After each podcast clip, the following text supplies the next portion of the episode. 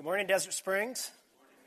It's good to be with you all this morning. I've, um, I'm, I thank God for this church. I mean, uh, since I've come to Albuquerque, I've gotten to know Ryan and gotten to know a little bit about Desert Springs, and I'm just thankful for the strong and faithful witness that you all give to the crucified and the risen Jesus. And that's something that brings great glory to God. And so I'm thankful for you all. And, and I, am thankful personally for, for Ryan. You know, my, my family moved out here a little over a year ago from Southern California, and we lived about a half a block from the beach. And um, when I got here, people kept saying, you know, there's no beach in Albuquerque. And I said, yeah, I'm aware. I, I see the map. I know that. Um, but, uh, but, you know, coming out here, we missed the beach. But more significantly, we missed friends. And I was part of a staff where very close relationships with other pastors. And so it was really fantastic to come out here and to find out about the Gospel Coalition and about this network of pastors that were connected together and sought to stimulate and encourage one another on. And so I've been blessed to be a part of that. And so I'm thankful for Ryan and for the role that, that he's played in seeing that launched and come to fruition. And uh, so, yeah, so I like your pastor. He's a good man. I think you should keep him. I don't, yes, give him a hand. So if you ever come to Hope, you've got to make sure my congregation claps for me. All right? You owe me big time right there. All right. You know, I noticed my time is already going. There's a big clock back there. You guys don't know this, but I'm just doing an intro right now. This is even part of the sermon yet. And the clock is already running. Chris, come on, man. All right. Why don't you uh, join with me in prayer and let's ask that God would illuminate our hearts and minds by His Spirit as we look into His Word.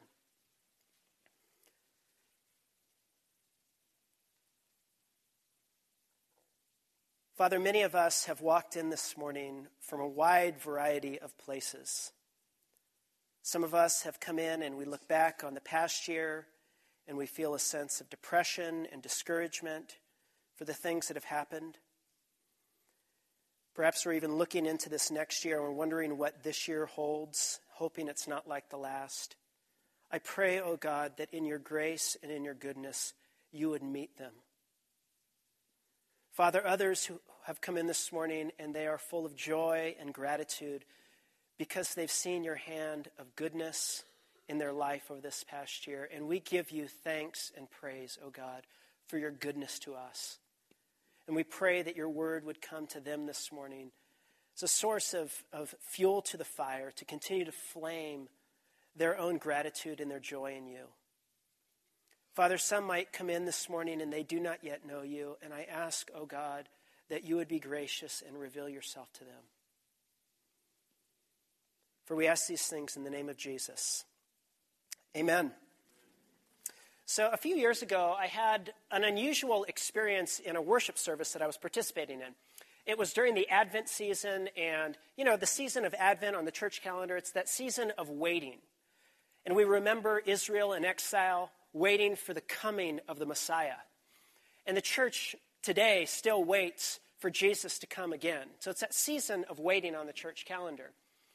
And when we walked in the sanctuary that morning, we were handed a card and during the service, we were invited to take that card and to write down on that card something that we had been waiting upon God to do in our lives. So some wrote things like, I'm waiting on God to bring home my prodigal son, or to heal the cancer, or to bring freedom from the addiction, or to bring me a husband, to give us a child, to heal the depression, to provide a job we were invited to take these longings and to write them down. And then as we exited the sanctuary that morning, there was a great big tree in the lobby. And we were invited to hang those cards upon the tree, to bring to speech and then to make public these very dark and discouraging longings in our heart. Over the next couple weeks in the worship services, they then took those comments that were written on these cards and they projected them in the worship service on the slides as we were singing songs. So, on those slides were psalms about folks that were waiting upon God, interspersed with comments from our own congregation about how they were waiting upon God to move into work in their life. And I have to say that the whole experience was very refreshing. Because, you know, often in church, these are not the kind of things we bring to speech and make public. Often, the stories that we ask people to tell, the testimonies that we share in the worship services, are those stories of God's grace. And rightly so, because stories of God's grace bring us joy and gratitude, right? And so we, we tell stories about how we were once lost, but now we're found, how the marriage was broken, but now it's fixed, how the prodigal was gone, but now they've come home. But you know, there are other stories, stories that are often left unspoken. And these stories are often deeper and darker, more painful stories. Stories of unmet expectations, of unanswered prayers, of hopes disappointed. And you know, as we gather here this morning, here and now, in this place, both of those stories are present, aren't they? You could stand up probably this morning and share testimony of God's grace, what God has done in your life. There are many others this morning who could stand up and share stories of deep pain and sorrow in their own life, of where God has not done what they wanted Him to do, that they've been asking Him to do. Very often, these are the kind of stories that evoke questions in our hearts. Questions like, God, when are you going to act? When are you going to do something? How long do I have to wait for this child to come home? When are you going to bring me a spouse? When are you going to heal my loved one? God, when? How long? And they can evoke doubts. If God is good, then why doesn't He do something? God, when are, are you going to do something? Are you good? Well, this, mor- this morning, we're going to look at a story from the book of Exodus that is that kind of story. You know, very often when we turn open our Bibles, we discover stories of folks who begin in a place of doubt, and then they see the powerful action of God, and they're moved then from a place of doubt to a place of faith. This story is just the opposite. In this story, we find the people of God, and they begin in a place of faith. But as they see God's inaction, they move to a place of doubt. The story is found in Exodus chapter 5. And if you have a Bible, why don't you open with me to Exodus chapter 5? Now, let's set this story in context. Exodus begins, of course, with Israel enslaved and oppressed under the tyrannical Pharaoh. And they're suffering under this murderous tyrant. And they cry out to God in their agony and in their pain. And their cry is noticed. And God hears their cry. And God remembers his promise. And God begins to act upon their behalf. And he calls a deliverer, Moses, who was raised in the courts of Pharaoh, but then moved out into the, the desert. And God meets Pharaoh, or God, God meets Moses, not Pharaoh, in the desert, in a burning bush. And he puts a call on Moses' life to go to Pharaoh.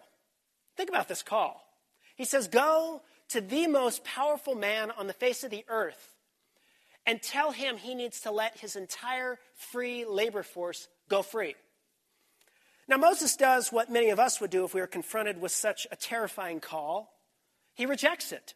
He says, No, God, I can't do this. And he's full of self doubt. I, I, don't, I, I, don't, I'm not eloquent. I can't speak. I, I can't do this, God. They're not going to listen to me. God addresses all his fears, and Moses finally, reluctantly but obediently, goes. God, of course, sends Aaron along with him. Their first stop when they get to Egypt is to call together the children of Israel and to tell them about God's listening ear and his faithfulness to his covenant. So they gather together all of the people of Israel. And chapter 4, verse 29 tells us about this gathering. It says in chapter 4, verse 29 Then Moses and Aaron went and they gathered all the elders of the people of Israel together. And Aaron spoke all the words that the Lord had spoken to Moses and did all the signs in front of the people.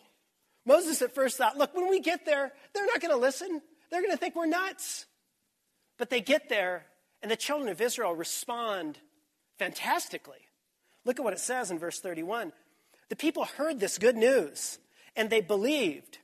And when they heard that the Lord had visited the people of Israel and that he had seen their afflictions, they bowed their heads and they worshiped. Things are looking great. They hear the word, they believe, they trust, they celebrate, they worship. In chapter 6, verse 9, though, we see that Israel is in a different place. Notice what it says in verse 9. Once again, Moses comes and speaks all that the Lord had spoken to him, all the promises of God. And this time, the, this time the reception is frigid. Moses, verse 9 says, spoke thus to the people of Israel, and they did not listen to Moses because of their broken spirit and their harsh slavery. The story begins in this tremendous faith, it ends in doubt.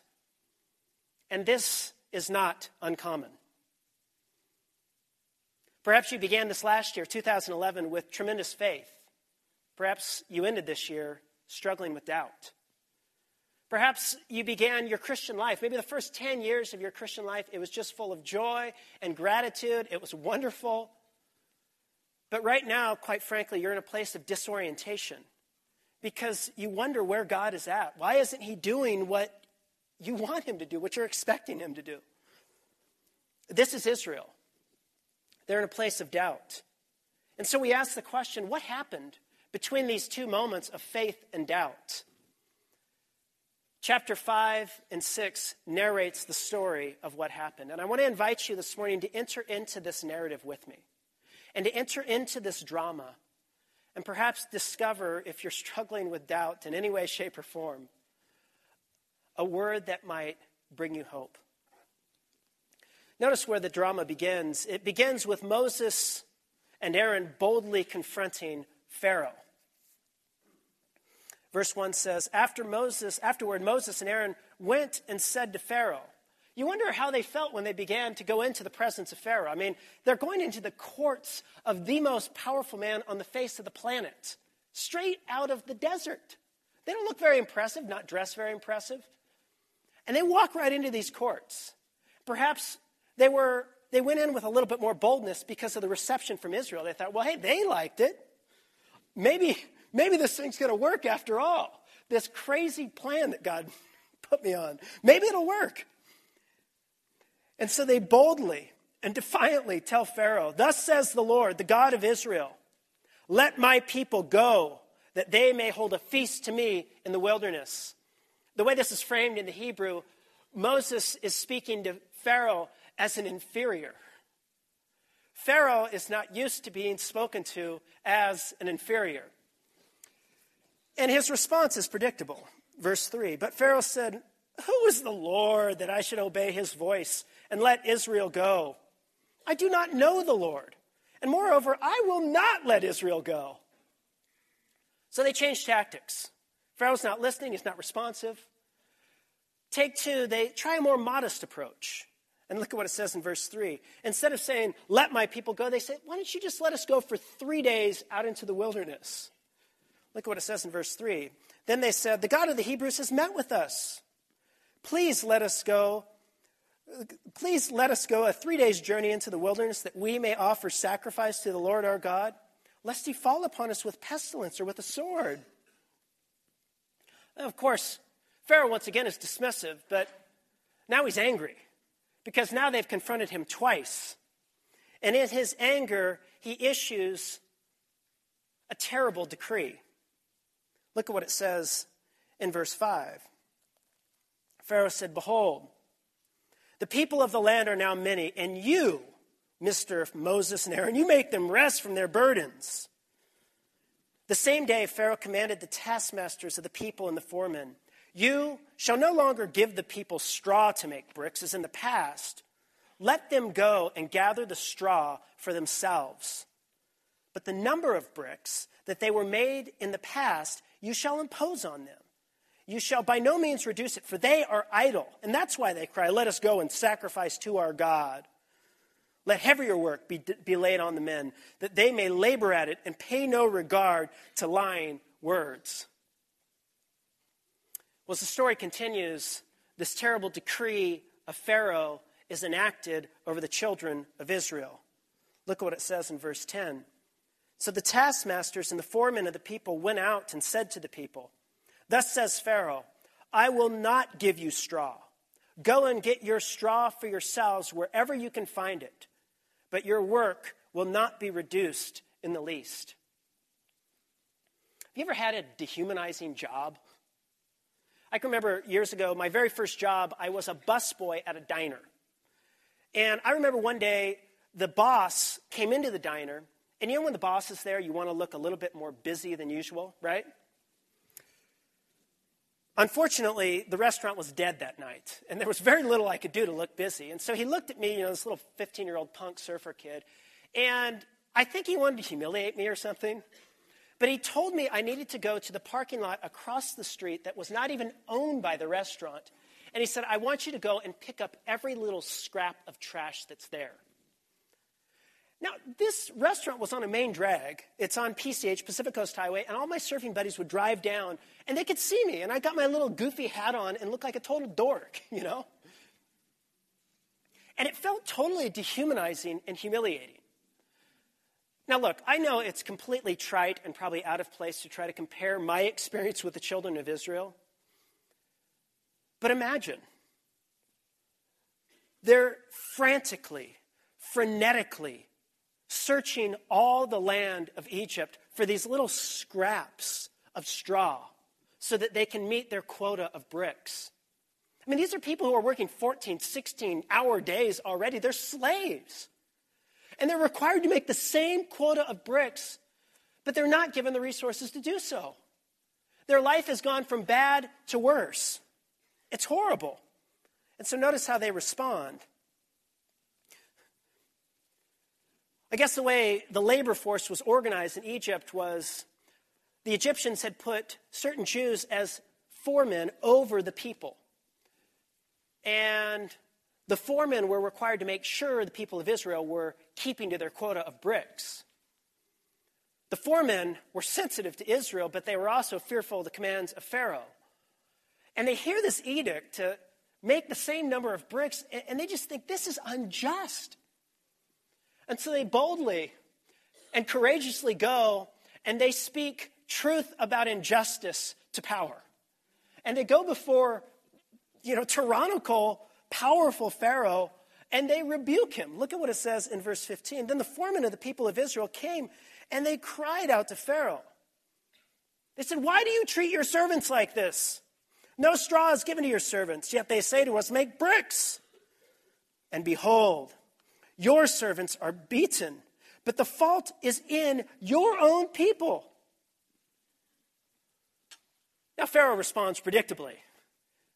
And he looks back at them and he says, Look, you're just lazy. He says in verse 17, But he said, You are idle. You are idle. And that is why you say, Let's go and sacrifice to the Lord. Go now and work. No straw will be given to you, but you must still deliver the same number of bricks the foremen of the people of Israel saw that they were in trouble when they said, You shall by no means reduce the number of bricks, your daily task each day. Now, at this point, how is Israel feeling about their courageous leaders, Moses and Aaron? Not good. I mean, think about this. Moses and Aaron have recklessly gone to Pharaoh and spoken these reckless words. And as a result, their life has become miserable. It is the fault of Moses and Aaron that their life has become miserable. So they're understandably angry. And so, on their way out of the courts of Pharaoh, they run into Moses and Aaron, these foremen. And, and look at what the text says.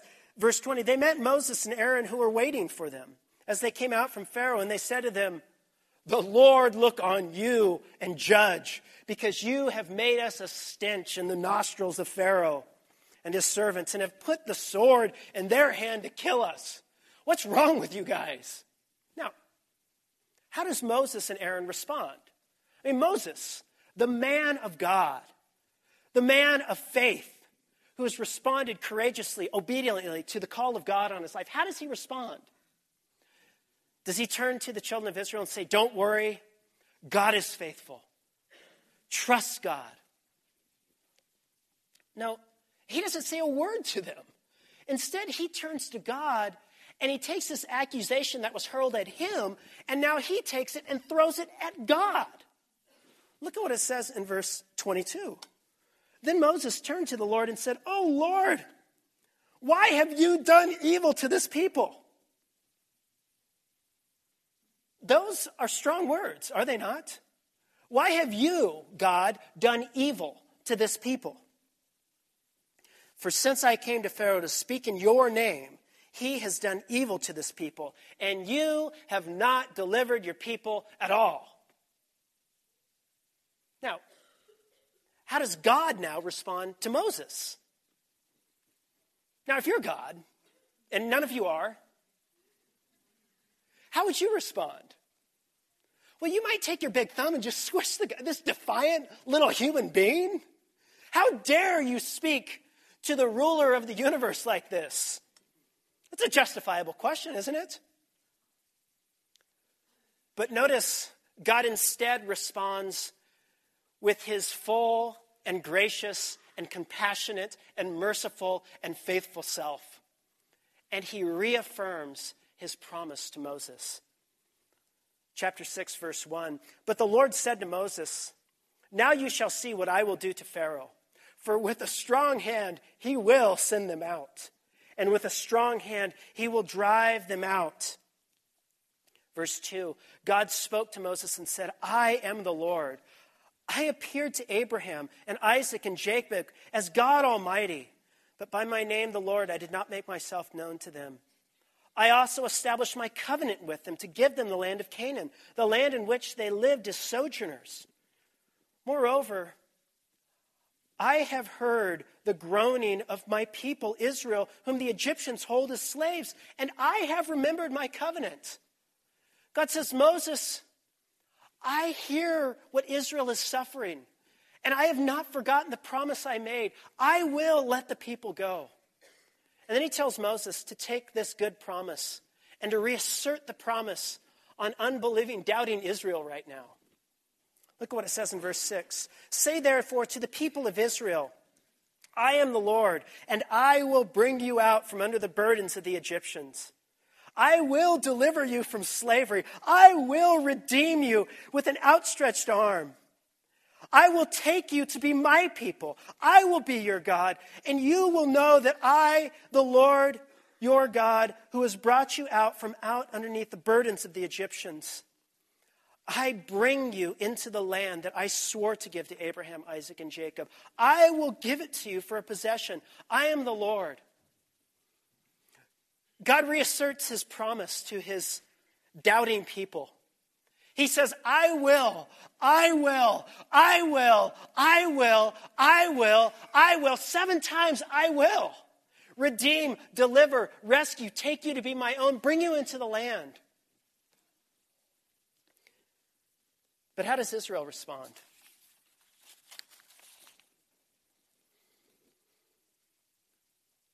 Look at verse 9.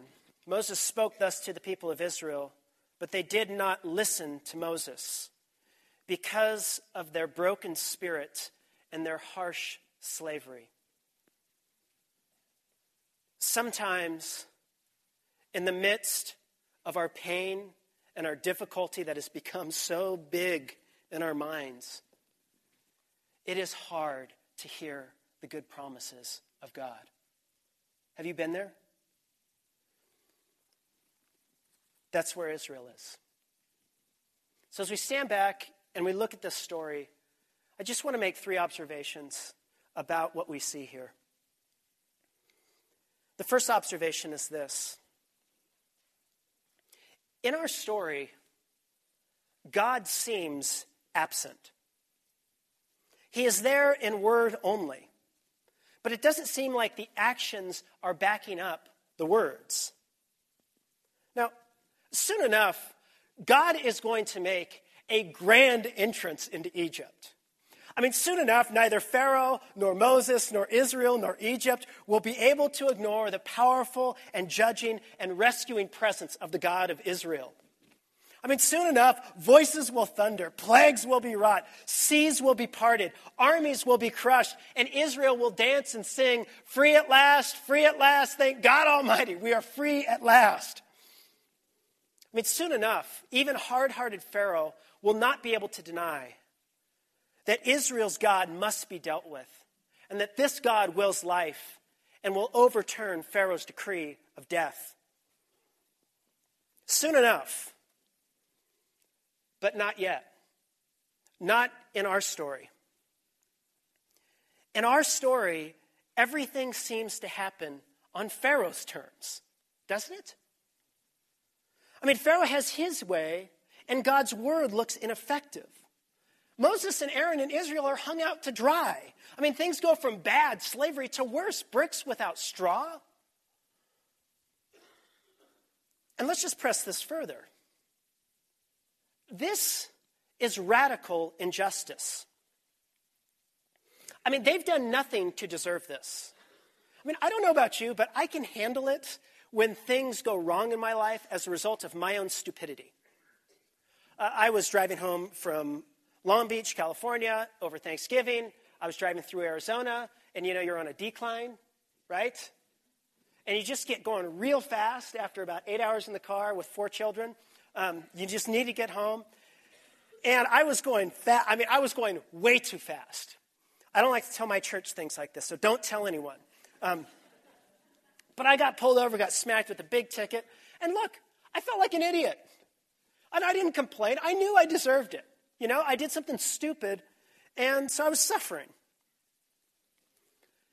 But what's hard is when it doesn't seem like you've done anything and you're suffering. And what makes that even worse is if growing up in church, at some point along the way, you picked up the if then equation. You know what I mean by that? If you do the right things and you're obedient, you're a good little Christian, then God will take care of your life and make sure everything happens right for you. So if you're pure and you just wait for that perfect guy, God will bring him in his perfect time. If you pray hard enough, God will bring home that prodigal. If you just read your Bible every day and you meditate on the promises of God, the depression will go away. But what happens when you do all of the ifs and the then doesn't follow? It's hard, isn't it? It's hard. And what's more is look, they are not suffering in spite of their obedience. They suffer in our story because of Moses' obedience. It's not in spite of, they're suffering because he was obedient. He was brave and courageous, and now it's horrible. And what makes it even worse is in some ways it looks totally arbitrary. I mean, do you ever find yourself trying to find a one to one correlation between what you're suffering in life and the good that God wants to bring out of it? You know, because those well meaning people, when you're really suffering, come and tell you, don't worry, everything is going to work together for the good. And you want to hit them. Um, but you can seek to find a one to one. I, I got in a car accident. But that was because God wanted to give me a new car. You know, I've been single for all these years, but that's because God wanted me to have a wonderful ministry to young single ladies. You know, I, I, I lost my keys, so I didn't hit the traffic and the accident or whatever. But look, for so much, so much of our suffering, you can find no one to one correlation. You can't make any sense of it. Are you with me? I mean, I remember watching my grandmother suffer. And die. I mean, my grandmother, faithful, faithful follower of Jesus all of her life. She gets to the end of her life and she spends weeks going through this excruciatingly painful death of bone cancer. And you just think, why? Why that? What good is coming out of that? And quite frankly, it just looks arbitrary. Don't get me wrong. I'm not saying that it is arbitrary. God rules this world in his fatherly care, and you can trust in God's goodness. But what I am saying is that sometimes it looks arbitrary. So here's my point. If you are a Christian, you will suffer. If you are a follower of Jesus, you will suffer. Sometimes, because you are obedient to Jesus, you will suffer. Jesus put it like this He said, In this world, you will have tribulation. Peter said, Don't be surprised at the fiery trial when it comes upon you. Paul said, You must, through many tribulations, enter the kingdom of God. You know, the Christian life is like marriage in this way.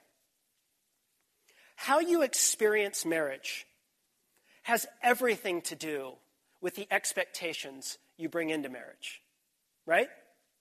I mean, if you think that marriage is just going to be, you know, warm walks on spring evenings with roses and flowers and everything proceeding like it was your first six months of dating, you're wrong, right?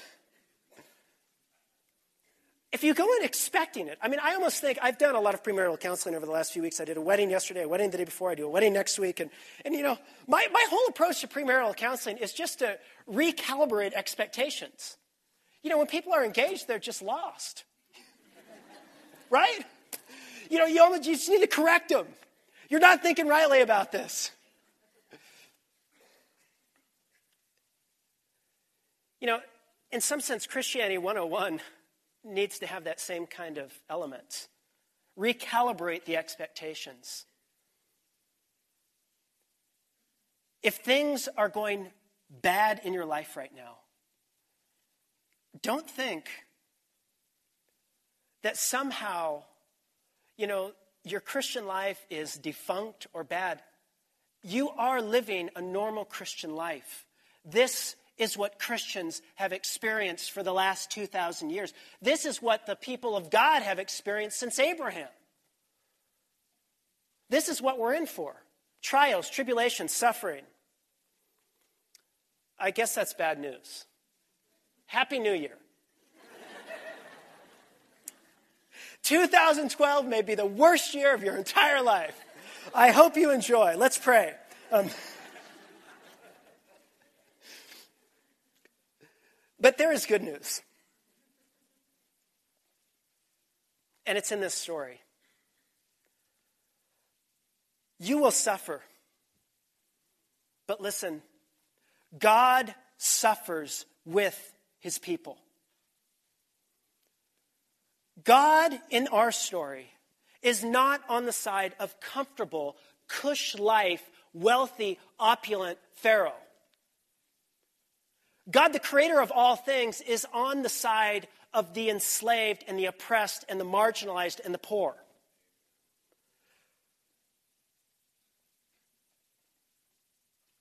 God says, I am not immune to your pain and suffering. I have heard the cries. My heart is like a magnet to your pain. I am not unaware. The children of Israel had no idea just how far God would go to suffer with his people. For the Word became flesh and dwelt among us. And he was called a man of sorrows and acquainted with grief. Know this when you suffer, you are not alone, and you do not turn to a God who is immune to human pain and suffering. You can turn to the good and faithful Creator who has walked among us and suffered alongside of us. Dietrich Bonhoeffer, when he was in prison just a few weeks before his execution, he wrote these words to a friend. He said, Only the suffering God can help. There are times in your life where only, only the suffering God can help. But the good news is that this is who our God is. He is the God who has made himself known to us in Jesus. I think my favorite sections of all of the Chronicles of Narnia is in the first volume, The Magician's Nephew. And the, the key actor in the narrative, Diggory, he has a mother who's suffering, who's on the deathbed. When he meets Aslan, he thinks, surely this lion has the power to heal my mother. And he was trying to come up with these different ways in which he could manipulate or coerce Aslan to get his mother healed. Aslan, though, puts a call on Diggory's life. And Diggory thinks, well, maybe I'll tell him, I'll do it if he does something for me. And here's how the story goes. He had for a second some wild idea of saying, I'll try to help you if you'll promise to help my mother. But he realized in time that the lion was not at all the sort of person one could try to make bargains with. But when he had said yes, he thought of his mother. And he thought of the great hopes he had had and how they were all dying away. And a lump came into his throat and tears in his eyes, and he blurted out, But please, please, won't you? Can't you do something that will cure mother? Up till then, he had been looking at the lion's great feet and huge claws on them. And now, in his despair, he looked up at its face. And he saw, what he saw surprised him as much as anything in his whole life. For the tawny face was bent down near his own, and wonder of wonders, great shining tears stood in the lion's eyes. They were such big, bright tears compared with Diggory's own that for a moment he felt as if his mother must really, as if the lion must really be sorry er, about his mother than he was himself. My son, my son, said Aslan, I know grief is great. Only you and I in this land know that yet. Let us be good to one another. When you look up to God, you do not see a God who is unsympathetic, who does not weep with his people. You see a God you can entrust your full self, your full sorrow, your full pain to. We don't have a high priest who cannot sympathize with our weaknesses, Hebrews tells us, but one who is tempted in every point as we are and yet without sin. And so let us draw near to the throne of grace with boldness to find help and receive mercy in our time of need. So, first observation God in our story seems absent. Second observation Moses struggles with doubt. Now, Moses is in the hall of faith. I mean, Moses is this great man of faith. Hebrews tells us that he did not consider the wealth and the opulence of Egypt as something that was wanting to cling. He said, let go of it instead so he could suffer alongside of the people of God. God approached him, gave him this frightening, terrible mission. Moses obeyed and he went on it. Moses is a great man of faith. And yet, know well in our story, Moses doubts. Now, Moses is not the first great man of faith who doubts. Abraham doubted God. Elijah doubted God. David doubted. Have you read the Psalms? Yes? Look, and if these great men of faith doubt God, let me ask you this how do you think you're going to do?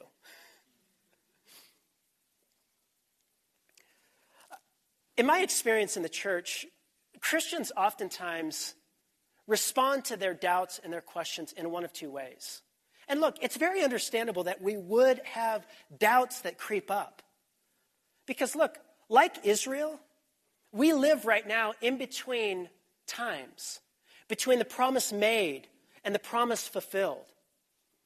God has acted and he has been victorious over sin and death and darkness through the death and the resurrection of Jesus. But we wait for the day when his victory will be implemented in all of creation. And in between the times, creation groans and the church groans. We struggle with loneliness, with, with children that have left us and have said hurtful things to us and have not come back, with marriages that are falling apart. So, what do you do with your doubts?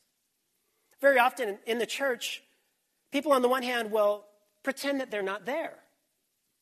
My wife said to me, she said, You know, sometimes I really like going to Savers more than I like going to church. I'm sorry, this is. But she said, I like going to Savers more than I like going to church because at least Savers, you feel like you've got real people that are honest. She was being facetious, all right? I had another friend at my church who, um, you know, she has a real sordid past, and she said, you know, sometimes I feel more comfortable at an AA meeting than I do at church. Because at least at the AA meeting, people are honest about where they're at. Church is not a place to pretend. God can see you anyway. And you're surrounded by a bunch of people who are just like you. We're all a mess. I mean, I'm a pastor. I struggle with doubts. I'm a mess. Ryan, man, have you, this guy's a mess.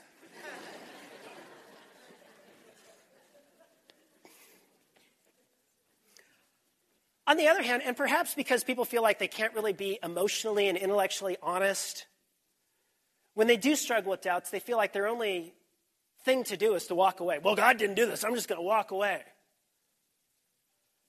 Please don't do that. Listen, do what Moses did and take your doubts to God and bring them to speech in the presence of God. You've talked about lament, I imagine, in the Psalms. Pray the Psalms of lament when you're struggling. Bring them to speech in the presence of the only one who can do something about them. And do you see what God does with Moses? He reasserts his good promise. He says, I will. You can trust me. And you can trust him. God seems absent. Number two, Moses struggles with doubt. Number three, God is present. You know, in our story, in one level, it looks like God's action is missing. But if you go back to chapter 4, you see that God had this plan in mind. He, goes and he tells Moses in chapter 4 Go to Pharaoh, but I'm going to harden Pharaoh's heart. And throughout the book of Exodus, God is working on both sides of the street, as it were. He's multiplying wonders and he's at work hardening Pharaoh's heart. You say, well, that's so unkind. Why would God harden his heart? Poor Pharaoh. Oh, really? Poor Pharaoh. Poor Pharaoh, who's been a murderous dictator and tyrant, who's been oppressing God's, the one who God names my firstborn. God enacts a judicial act of hardening on Pharaoh. And you see throughout the Exodus narrative, beginning in chapter 5, God working behind the scenes in Pharaoh's life, exerting a judicial hardening on him. And it gets to the point where Moses, where Pharaoh is so hardened that God brings judgment and takes the life of Pharaoh's firstborn so that God's own firstborn children could go free. God's fatherly passion for his firstborn is that strong. Now you say, well, thanks. That's real encouraging to me right now. I, I don't know. Maybe it is. Maybe it's not. But I, I know that this is. Years later, God would act once again, involving a firstborn. Only this time, God would not exert an act of judgment and take the life of Pharaoh's firstborn. Instead, God, in stunning love, would give his firstborn. God would come in Christ and would bear in Christ his own wrath and judgment against our sin.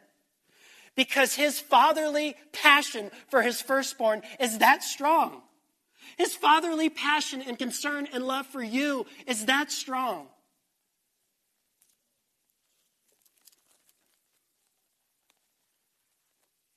So, what shall we say to these things? If God is for us, who can be against us?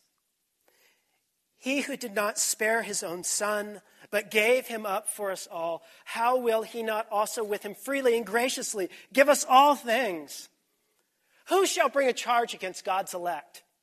It's God who justifies. Who is he to condemn? Christ Jesus is the one who died, more than that, who was raised, and he's at the right hand of God, who indeed is interceding for us. Who shall separate us from the love of God?